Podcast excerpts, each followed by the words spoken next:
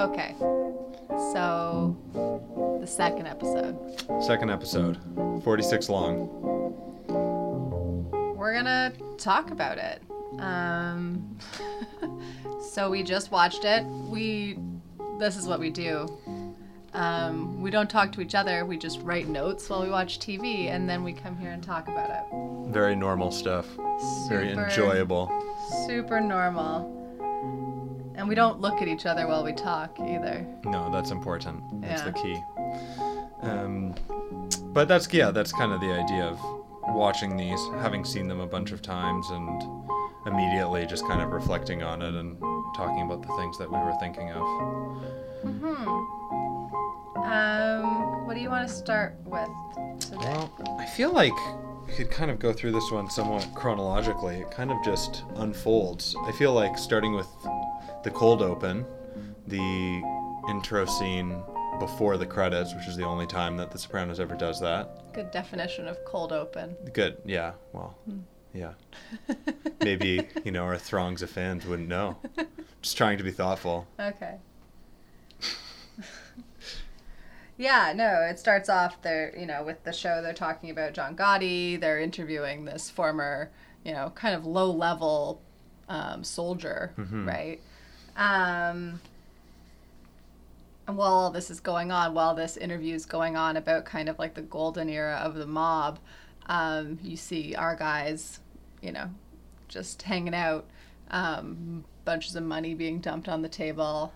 Yeah. Um, I think it's it's it's great too. Like immediately in that scene, what goes into establishing the characters and their relationships, just subtle things. So, again, starting off, you have Tony, Silvio, Paulie sitting around that main table counting the money. Again, Chris is kind of off to the side, similar to the scene that we had at Satriali's in the pilot episode. It really does establish him as not a key part of that crew or that uh, inner group. And then also when we have Big Pussy walk in, um, coming through, walking to the main table, we see that he is one of these main players. He's of the same generation. He's really a peer. But then at the same time, he ends up walking past after he gives them money, and he's actually reading a book, which obviously separates him from the activity of his peers. But it especially what's Uh, the book? Well, actually, I'm not sure what the book is, but it's interesting because then when it cuts back to him, he's actually reading a magazine that's called Healthy Living, which is uh-huh. really extreme. I was gonna say in my mind it wasn't a book, but So it's definitely a very intentional thing, especially in the context of those guys watching TV and him mm-hmm. reading a book. I think that does also isolate him and establish him as a character who's a little bit outside of that core group in his own mm-hmm. ways. And that even plays back in this episode where Tony's kind of assigning him grunt work of tracking down the Saturn and I'm gonna try to not like ruin things that come later on in the show in case I don't know. But oh hmm. Well, anyway. I think it is establishing Pussy as a character who is outside of that group in his own way, even though he's obviously more aligned with them than Chris is at this point. Yeah, no, and it does kind of tie back into some of that generational stuff. Like you did say that Pussy was part of the same generation, but Chris is clearly not. Um, Chris is definitely definitely part of this new kind of gangbanger generation that we see throughout that episode. Um, I don't know, and I always thought like, you know, like compare like because Paulie's kind of of an older generation. Paulie's not and Silvio even. Mm-hmm. They're a little bit older. They're like the and we start to like have some more of their stories unveiled as the time goes on, but like they're older than Pussy and Tony. It's true. Yeah. And Pussy's not made yet at this point. yeah. You know, so it kind of like even within that group there's a lot of different generations if you want to call it that. Right. Paulie's like well, I guess maybe the oldest of them there. Right. Yeah. I mean, he's almost a remnant of the generation of Tony's parents, I guess. He would have been more active during that time than than the others were. Mhm. Yeah, I'm not sure about Silvio to be honest at this moment, but Yeah, they are definitely representing different generations, and it's interesting in the context of what they're watching because they're talking about specifically the the lack of ethics and Yeah. following of a code of the newer generations and how Yeah. that's led to the downfall of the mob. Well, they, they talk about, yeah, the situation today in the mob. There's confusion, there's disregard for the rules that served the old guard so well. and they, yeah. And that's when Silvio says, Silvio says, if the shoe fits. Um, I think Tony says it. Tony, Tony says if the shoe fits, sorry. Um, which, yeah, I think kind of leads into do you want to talk about the title? It kind of takes us to the end, but I think it's important. It is. Yeah. Um, so 46 long, right? So we see, so there's two mentions of if the shoe fits. Um, and then one of the things that we have going on later on in this episode is the, um, the truck full of suits. Um, and it was making me, I don't know, it was making me just wonder, like they say, like if the shoe fits, then wear it, right? Mhm. Um, there's references throughout this episode to like, um, like Brendan says to Tony, um, everyone knows you really run things. Um, to Tony, um, when he's when Tony's in his meeting with Junior and Jackie, um, he says like regarding like line of succession, he's like, "Who wants the fucking job?" Um, and so the I don't know. This made this made me think about the fact like, is Tony really suited for lack of a better word? Um, is Tony really suited to the job of boss? Hmm. Um, like, does that fit? What? It, it, yeah. You know, like, is there a suit? We don't see Tony get a suit off that rack. We see Silvio get a suit off that rack. Right. We see the other guys like kind of frantically in a way. Like once Tony says like put these back on the truck, the other guys are saying are like kind of frantically searching Mhm. through their sides, but we actually don't see Tony do that. Right. Um, and I don't know. There's a lot of talk. I'm going like way all over the place right now, but there's a lot of talk this episode about like like people who aren't just aren't suited to be mothers. Um, and I Hmm. wonder if there's like people who just aren't suited to be leaders. And there's oh yeah, and then he also chides Christopher during that point where he's like, "Well, did you show any guidance? Did you give any Right. leadership? Right? Right. Like, and um, I don't know. That's Well, what the, that's what all that was That's making me think interesting. about. And I think for me, what it opens up when he talks about if the shoe fits, then wear it, is the hypocrisy that exists because he can see these issues and he in some way it seems like he's agreeing with the analysis from the TV about why the mob is in decline Mhm. and yet at the same time he's constantly abandoning these codes and these morals and these ideas that guided the generation before him and while he'll blame it for these reasons he's engaging in the activity that leads to its downfall Mm-hmm. and so he's the one who's not wearing the shoe Mm-hmm. and I think what the show really gets to and, and continues expanding on is is that theme, and we see everybody is a hypocrite. Nobody acknowledges their own behavior and how it leads to the destruction of the relationships around them, the people around them, and and in the end, really just society in general. The mob's activities are are constantly destructive, Mm-hmm. and I don't think any of them recognize their own role in that. Yeah, but there is this nostalgia that he has for that. I mean, we just kind of see the start of it here. We only just meet Jackie Aprile, but right with Junior in that one quick scene. Yeah. Except for when he calls on the phone, right? That's the only two times we see Junior this episode. But we get um, some of the first. We had a few last episode, but some of the first mentions of of Johnny of of Johnny Soprano Yeah. like how nostalgic Tony is for those times, like when he's looking at the pictures in the end on, um, on Livia's mantle, um, and almost has this panic attack at this point, right? And it's I don't know if that's like that that last picture we see has him in it. Um, I don't know. I think it's pretty cool how we never meet this guy, but yet he's like just really present in the Totally. in the show and in that story about him falling down the stairs we get Yeah. during this episode. It's interesting. I feel like there's I feel like that first scene is so key to not only what this episode is about, but what this hmm. series is about. I think it hmm. introduces so many things and the fact that it's the only time it happens does also single it out and its importance. But I feel like what you're talking about Johnny Soprano is this kind of specter who exists and has this impact on all these characters and is just kind of looming and even though he's never a character in real time, hmm. he has this huge impact.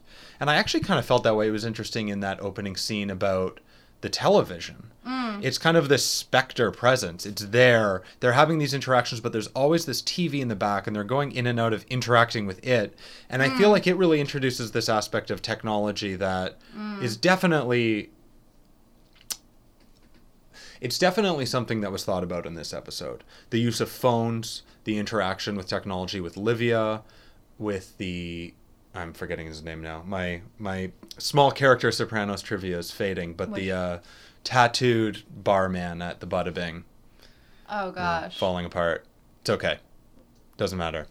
Um, his relationship with the phone, how that actually it almost connects him and Livy in some ways. The way that Tony is talks about his poor mother can't even dial the phone, and yet She thinks answering machines are operators also. y- Yeah, yeah, and um, also Tony taking out his anger on the phone uh, for professional reasons at the end uh, with the payphone when he's talking to Chris, taking out his anger on the person at the Bada Bing, the TV. I, I feel like there's a lot of talk of technology. There's a lot of talk of corporatism, and I think that that is introducing themes that are just important to the turn of the millennium. Hmm. So I think the Sopranos is kind of just examining that. The the mob isn't really suited to deal with the changing of technology. Right. And that's something that we start to see is that they had a better way of functioning and, and working in society during that golden age, in part because technology isn't what it's becoming at the turn of the millennium. And I think that part of the show is about all these characters coming to grips with that and how they are going to function in this new world. Yeah, no, absolutely. Um, there were just a couple funny things in terms of technology that stood out to me.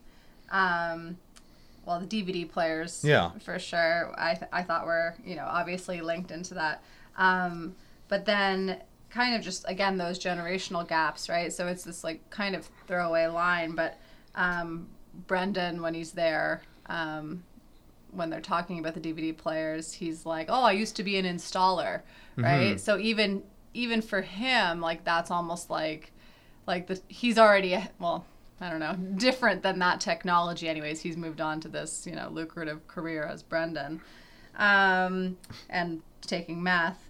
Um but then the other thing I thought that was funny in, in, in terms of technology um, and kind of seeing that younger generation, or even maybe even a younger generation than Brendan and Christopher, for example, who, you know, they talk about cell phones, talk about the DVDs, um, are AJ. And when Tony asks them, well, what are you getting in science? And he says Yeah. a D plus. Yeah. And I thought that was really, I thought that was pretty funny also. Yeah. Um, For me, that was actually an important scene too because it was where they they cut to that from. Um, and I, for me, it was kind of reinforcing the idea of how the behavior of these characters has an impact from generation to generation. Um, I feel like that was early on in the show, and we were already looking at this kind of aspect of what it means to be living a straight life, what it means to be living a crooked life, and what that entails. So the scene right before that was when they were jacking the truck, and you had this driver who was talking about how he needs this job. It was pretty honorable. It's probably some of he, the most he wanted to be tied up. Yeah. it's probably the most principled and um, heroic actions we probably saw in the entire episode. Somebody who was willing to be hurt for a job that he needs to survive when these other people are making way more money by basically destroying the lives of other people around them. So that that stood out for me. And then there was an immediate cut from that scene, which was very dark. Um, to the Soprano household, which was very bright, uh, shockingly so, in a way that was really kind of a standout from where we had just come from. And we see Carmela, we see Tony in this kind of carefree banter, and we see that AJ is saying that he has a D plus, and Tony just basically overrides and says that he'll you know go to his teacher and, and make mm-hmm. it right which clearly isn't good parenting which clearly isn't indicative of a strong strong morality and carmela does protest to this but it's obvious immediately that that's shut down and, and mm. Tony's the winner. He kind of laughs it off, dances with her. He's clearly the one in, in control there. But what we start to see through the course of the show is the impact that that kind of behavior has on this younger generation. So of course we're moving away from the golden generation. And one thing that the TV said was they only have themselves to blame. Mm-hmm. And in some ways I think that's what this episode is really looking at. Yeah, absolutely. It's interesting though because the TV says the character on the TV says they only have themselves to blame. And yet for me I feel like as the show develops and continues it's not only themselves. The world is changing. There's something outside of them. And for me the TV represents that technology that is also to blame for the downfall of the mob and that way of life. These characters are trying to come to grips with what happened, what went wrong, or in some ways. But there are some things that are outside of their small provincial world of New Jersey crime. Mm-hmm.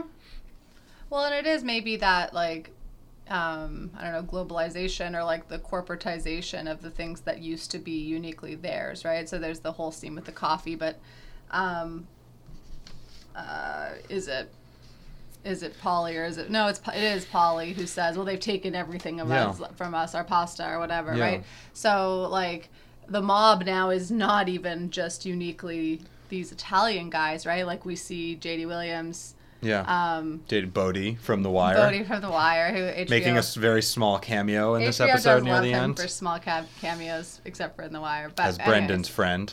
Um, but we see that like the these crime worlds are more integrated than they ever would have been before. Um, like the world's changing, right? And that's also, I mean, that's also to do with technology, but it is. It's like these things that would have just been um, the job of the mob are now kind of being sold out in some ways Right. to these, you know, other groups or younger generations or whatever. Yeah. And I think David Chase is, and well, in the show is taking a stance on that. Like the coffee environment is not a positive one. I don't. No, think. I, don't Yeah. think I don't think he's into Starbucks. No, I don't think so. Or dumb fucks or whatever No, they call it. Butt butt fucks. Butt fucks. Oh, cool. Yeah. That's good. But yeah, even I mean the sign of the coffee of the coffee shop is. I mean, in by Soprano standards, that's actually some of the clearest imagery I think we can see in the whole show. It becomes a little bit more subtle later on, but I mean this like radioactive sign Yeah. for this for this coffee company, and and that comes back. That's clearly a theme that that they care about and they develop later. Mm-hmm. Corporate America and the impact that that has on the mob, and yeah, I I think too. Yeah, it's it's not only um, how technology is changing and the world is changing, but relationships are changing, Mm. and that's the thing that I think people wistfully kind of think about thinking of this bygone era, but it's it's just it's not the same. Those those kind of interactions, for better or for worse, don't exist anymore, and they're changing. And the newer generation have a new way of interacting with people. Well, we could see yeah. it like in in the relationship people have with their parents, right? Yeah. Like that's one one of those ways. Definitely. Um, we can come back to that after if we want to talk about Livia at more length, but um, yeah, but all of them. I mean, or, or we could talk about you know Jackie Aprile, like how Tony's relationship with him is going to be very different than other people's relationship with Tony as the show goes on. Um, Of course. I thought that was fascinating too, because up until this point we've seen Tony as kind of the boss, and yet we find out that he's not. There's a there's a higher level in the DiMeo crime family. and We see Jackie, but immediately within seeing him, and he's introduced as a higher power within the organization. He talks about how he has no control over his bowels, and he's you know just a slave to this to this cancer, and we're just kind of seeing that everybody is is Yeah, well, and he's already only someone. yeah he's already only an acting boss still at this point. Like Right. even Jackie's just an acting boss Right. for Right. Right. Well. Yeah. Yeah. Going into that. yeah. Um, Um, you maybe wanted to talk about like some of the colors that were going on. well. Um, I you know the only like I I was paying attention to colors also because it really stood out in this episode, but um, the only two and I wasn't I only started maybe halfway through, but Okay. the only two mentions to color Mm. in the episode, and one of them was green. What is it? Green Acres. Green. What's Green. the- uh, What's the name green, of the the retirement community? yeah nursing home. quote unquote retirement community. And then the other one um, is when um, Melfi refers to Livia as a black poison cloud. Mm. Interesting. But you you pay more attention to things like that than I do, so Well, it seemed deliberate. I think there was a lot of characters wearing pretty um, strong color choices in their wardrobes. mm-hmm. Uh, I saw greens and I saw Mhm. blues a lot. Mhm. So in that first scene in the truck, we had the driver wearing a very vibrant green, and we saw that some other times. I'm not going to come up with a theory. No. Um, I think it's worth thinking about on the green. On the blues, I had some ideas. there was enough It's like consistency meth, I felt like was part like you know seriously. in Breaking Bad. Or Y- Well, I mean, like meth is often blue in color. right. And well, for me, the blues actually, I think were were different. Um, Yeah. I think the examples that I saw, the blues typically aligned with a situation where somebody was trying to be a kind of stabilizing or calming influence. yeah, but, so- but Christopher and Brendan were both wearing blue the whole time.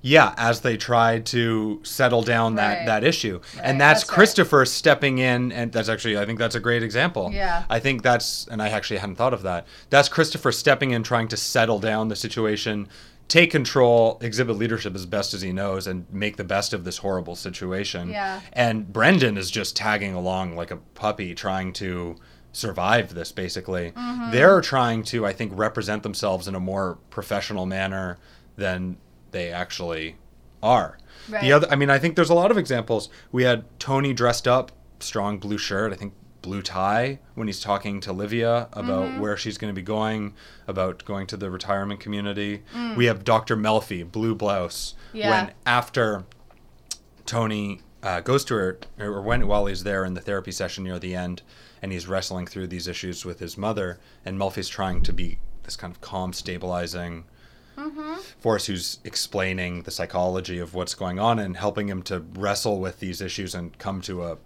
positive Mm-hmm. outcome.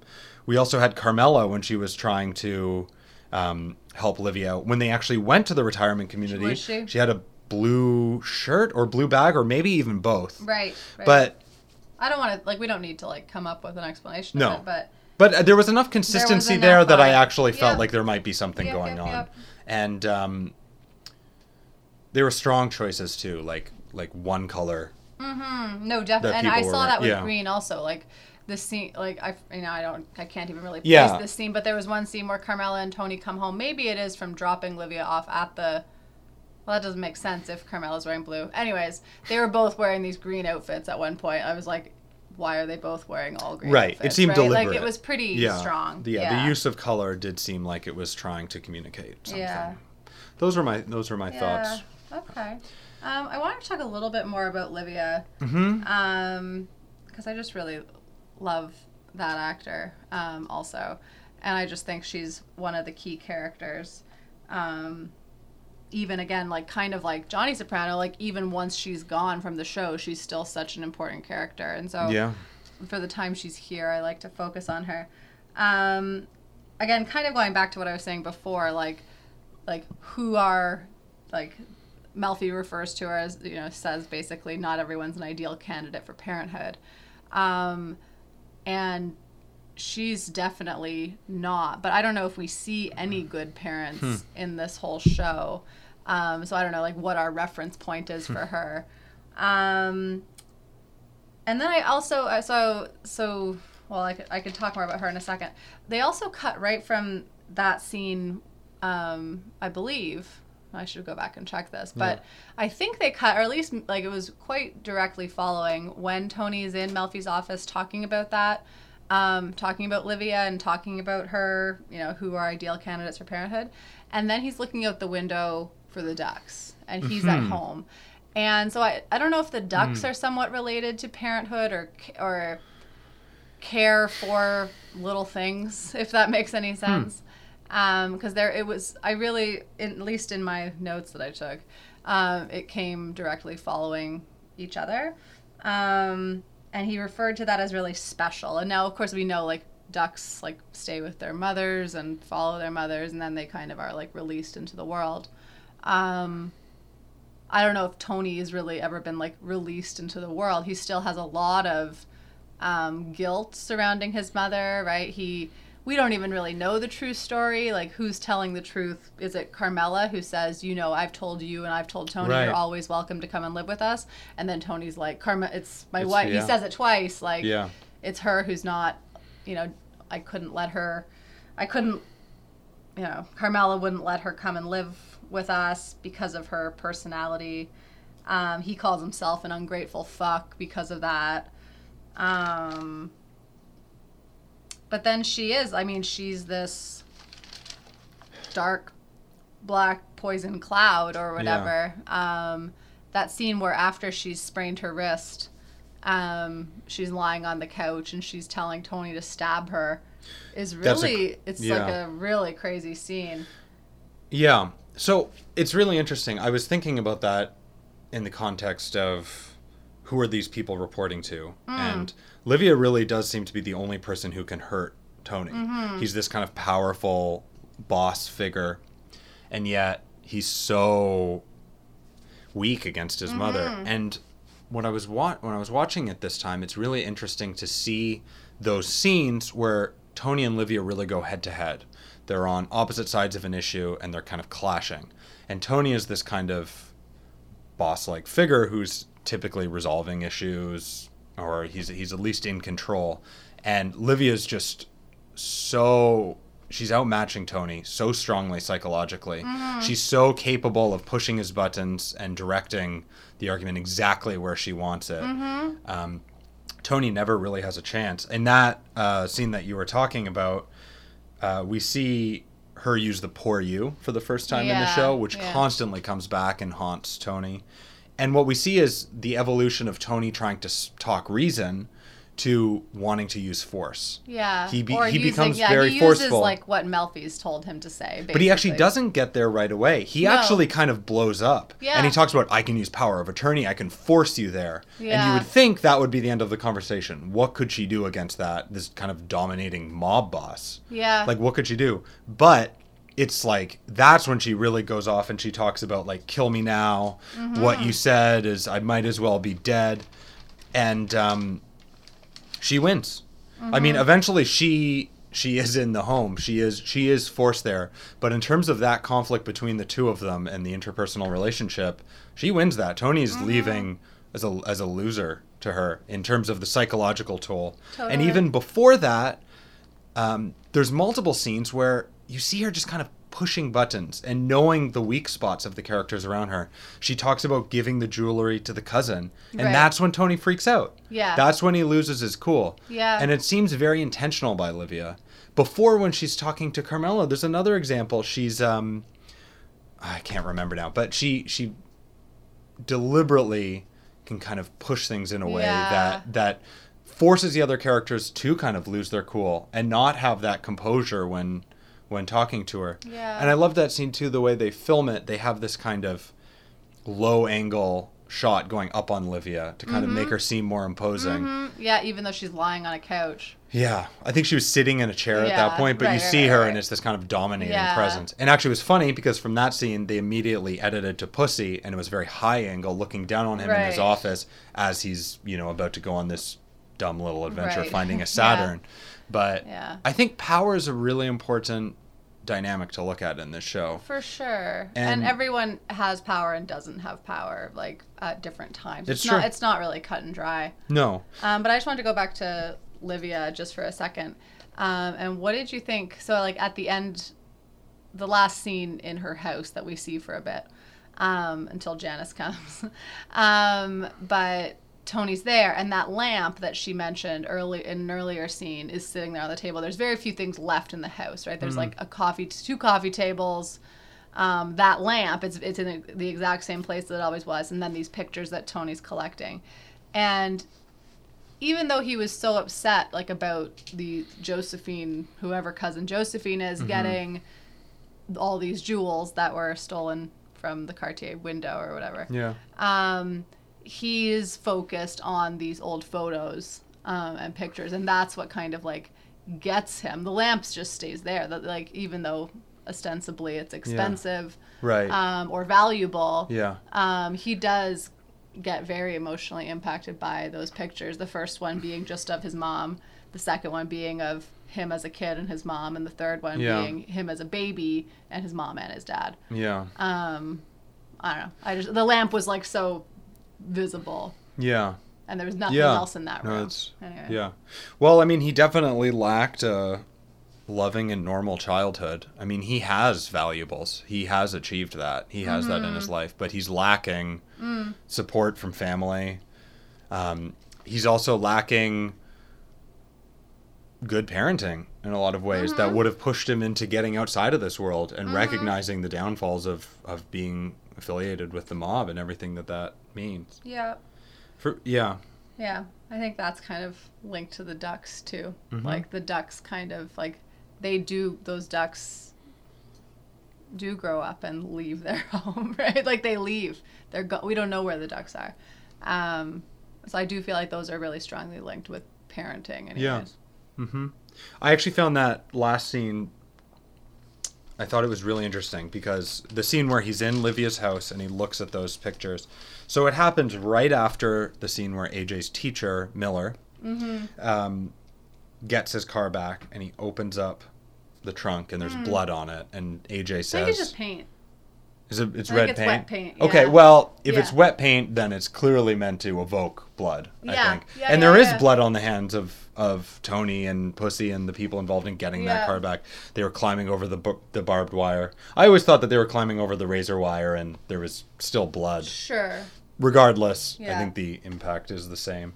But you have AJ saying, you know, my dad is a hero. Yeah. And he clearly isn't. But the scene from there goes to a very disorienting shot of Tony in Livia's house through the kind of archway, zooming in on him. Yeah. And then it's going to him looking at those photos. Yeah. Yep. Yep. And he's an emotional wreck. And I think the question that it brings up and leaves the episode on is who is Tony Soprano? Mm. Is he a hero? Well, no. We know, we kind of can already tell that. But who is he? Is there hope for him? Mm. Is he emotionally Yeah. well, inquisitive? yeah. Is he is he a caring person? Where you know, where is this taking him and, and what's his character arc going to be and where who can who can he be? Who already is he? Yeah. Because I think he's wrestling with that. He's wrestling with who he is. Um, especially in this time of transition in the crime family Yeah. There's this kind of power vacuum that's opening up and uh, Mm-hmm. his identity could be changing as a result Sure. but i think that's a big question of the season is who is and and the Well, show the in show, general who yeah. is tony Well, he does make a leap. I mean, whether it's, I mean, we'll we'll probably talk lots about that. Like, you know, is change really possible for Tony from who he is to someone else? Um, but he does. There is a difference between him in the first episode and him in this episode, because when he only almost has that panic attack, yeah right? And Melfi says, um, "Sad is good." unconscious is bad yeah or something like that, right? Like so Yeah. she talks about like, you know, him feeling sadness and then tries to push him into understanding that he also feels anger and like a lot of anger and Yeah. hatred towards his mother even. yeah But at least he feels so, and like, you know, acknowledges that there's a feeling associated, right? He he clearly has feelings. yeah Um but I I don't know if that's like a long-lasting thing, right? yeah or yeah, sad is good, unconscious isn't, or Mhm. whatever it was. Yeah. yeah yeah I had a couple stray thoughts Just Okay. a couple stray things came Yeah. up um, one interesting scene is the scene where the mushrooms catch on fire for Yeah. Livia. Um, what I thought was interesting about that is she's on the phone with Tony, but the fire actually happens when she's looking out the window. Mm. There's a like a postal worker, this Mm-hmm. African American woman who's working at the house across the street, Mm-hmm. and she's distrustful of her the same way she's distrustful of the Trinidadian helper who comes into Right. the house for strictly racial reasons. Right. But when she's watching that postal worker and judging her and, and assessing what she's doing, that's when the fire actually happens. And that for me is interesting because that kind of sets up this theme of the soprano characters having these stereotypes of the black community that Mm. actually ends up coming back to harm them b- based on some things that happen later in the show. For for example, some interpretations of the ending in Holsten's um, are that when Tony is watching the door, he actually kind of like looks away when the there's some African Americans who come in in a Right, group, right. and it's actually some people think that the other person who comes in wearing the members only jacket, he misses him as a result, who could be a threat to him. I thought we weren't spoiling any endings. I, I didn't. I mean, they're just in a Holsten's. They're getting ice cream, and Yeah, Holsten's is great. Holsten's is great. If anybody wants a hamburger and milkshakes, they should go there. We've done our big Sopranos tours now, so. Yeah. Well, yeah. But that's know- actually- know, yeah. it's actually important. It's not. I mean, it's kind of stray at this point, but um, That gets reinforced at other times Yeah, in the show totally. too, very directly. There's this episode dealt with it a lot. yeah, Yeah. it does, and it comes back. Yeah. It comes back at other at many other points in the There, show. there was one weird thing. This is just a kind of an aside during that scene. Um, there's one at one point where we're looking at Livia in in the scene, but we can hear Tony's voice through the phone somehow, like very clearly. It was weird. That was a good stray observation. Yeah. I like well, that. yeah, like uh, through a phone like that, we wouldn't be able to hear Tony. He's like, "Ma, ma." Right. Yeah. That's right. But we hear, but we can hear him while we're looking at Livia. Yeah, Anyways, that's right. sorry, that's mine. I have a very random stray observation. In the washroom, we have Tony drinking orange juice, a uh, clear sign from The Godfather of, of impending death, which Yeah. does get revisited in this season. Later on, we have some oranges that come in, which kind of becomes a classic. Well, yeah, I mean the God, like even just any reference to the Godfather, and of course they're made a lot in the episode, anyways. including a just, Scorsese. including look-alike. Scorsese look-alike, yeah, including just when I thought I was out, they Twice. pull, they pull me back in Yeah. twice. Um, but it's interesting in terms of like Godfather because we don't well we deal with Tony as a father, kind of, but we actually deal mostly with mothers in this show. Right. Um, so I kind of like those two in kind of counterpoint to each other. Definitely. Yeah. Um, we also have in the end the scene where where Tony kind of goes nuts and and beats up the bartender. We have that. The, Why can't the we closing. remember his name I though? know this is bad. Well, Yeah, yeah. It's okay though. yeah, And uh, well, what happens though at the end is this the sh- show is left off with him acting out violence. People watching. Mm. Man in blue shirt, man in red shirt in the back. right. Um, like devil and angel kind of dudes. Yeah, or something. yeah, Let other people decide.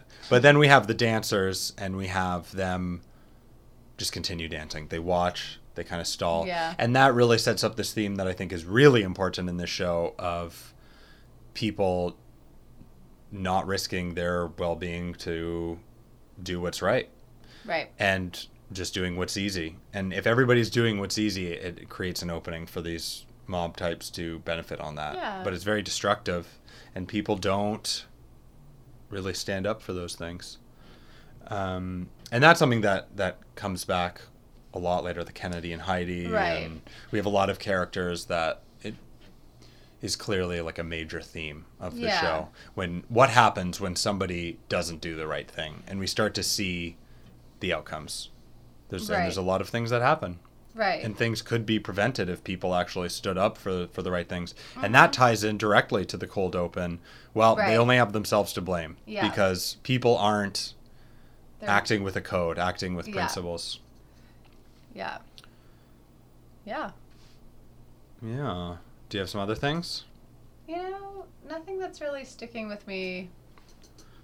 I have, okay, I have one more. Okay. With the actually with the dancers, we have Okay. kind of like reinforcing the complexity of Tony's relationship with women and and everyone's kind of this the relationship between men and women in the Mm. show. While he's talking to Olivia on the phone call, we have these topless dancers, the two of them dancing behind him Mm-hmm. in the frame that he's in. And I think that relationship with his mother and the unanswered questions he has and the psychological impact of growing up with Olivia has impacted the way that he interacts with women. Yeah. And I think that that's the same way that later characters like Ralph Cifaretto and, and other and other people Also also interact with women, especially in that context of being in the Bada Bing and engaging in business practices of exploiting, you know, women's bodies basically Mm. for profit. Um, I think it was just a nice juxtaposition of him talking to his mom, working out these issues in the environment Yeah. of having topless dancers. and, and they're like. "Is your mom okay?" exactly, Yeah. yeah, Um, yeah, I like that one too. yeah. That's my stray observations. That's it. Okay, I like them. Well, um, but you know, it's it's, and I guess just to kind of wrap that thought up, like it it is interesting when we see like what spaces are feminine or feminized Right. spaces and what spaces are male or masculine spaces, right? So like, Bada Bing is a place where a lot of violence and like man's club kind of things occur, right? Mhm. Like Carmela never sets foot in the Bada Bing. Um, no. you know, nor do any of the women that we know. We don't know we don't know the names of the dancers in the show, right? Like so right, and yeah. um so, you know, seeing those spaces versus their home or Livia's home, um, these are these kind of different environments. So that's I think important to pay attention to. And that's a contrast to the first episode too, that starts off in this disorienting feminized space of Mm. well, really feminized space of the very first shot is looking at Tony through the legs of a woman. yeah. Yeah. Which I have to, since we were watching Rashomon, the Kurosawa movie the other day, I feel like there is a reference there, which I hadn't picked up on when we watched it, but Mm. But in too bad you hadn't watched it. It's too bad. We talked about the first episode. should have done it. Should have been watching Rashomon. Yeah. But there's a, a very similar scene where there's a shot going through the legs of a man actually framing in a in a way that was really reminiscent of that introductory shot. Mm-hmm. framing a woman. Which, yeah, and also the fact that there was other things in that movie, like the use of the film directly into the sunlight, makes Well, that we'll comes. just- we're gonna have to just pay attention to it as it comes. We're gonna have to pay attention to it as it comes. But I think that David Chase is referencing that movie sometimes in terms of filmmaking. It does seem like an influential Well, I mean, movie. he's like, I mean, what films is he not referencing, really? but that Like, does seem he- like an important one. Yeah, well, we'll and we'll come to some. I'm, I'm sure we're gonna see Rashomon references again. Probably. Uh, I know for a fact coming up. In, Well, I know we look at the Sun in direct- yeah. college and things like that. We Yeah. definitely do.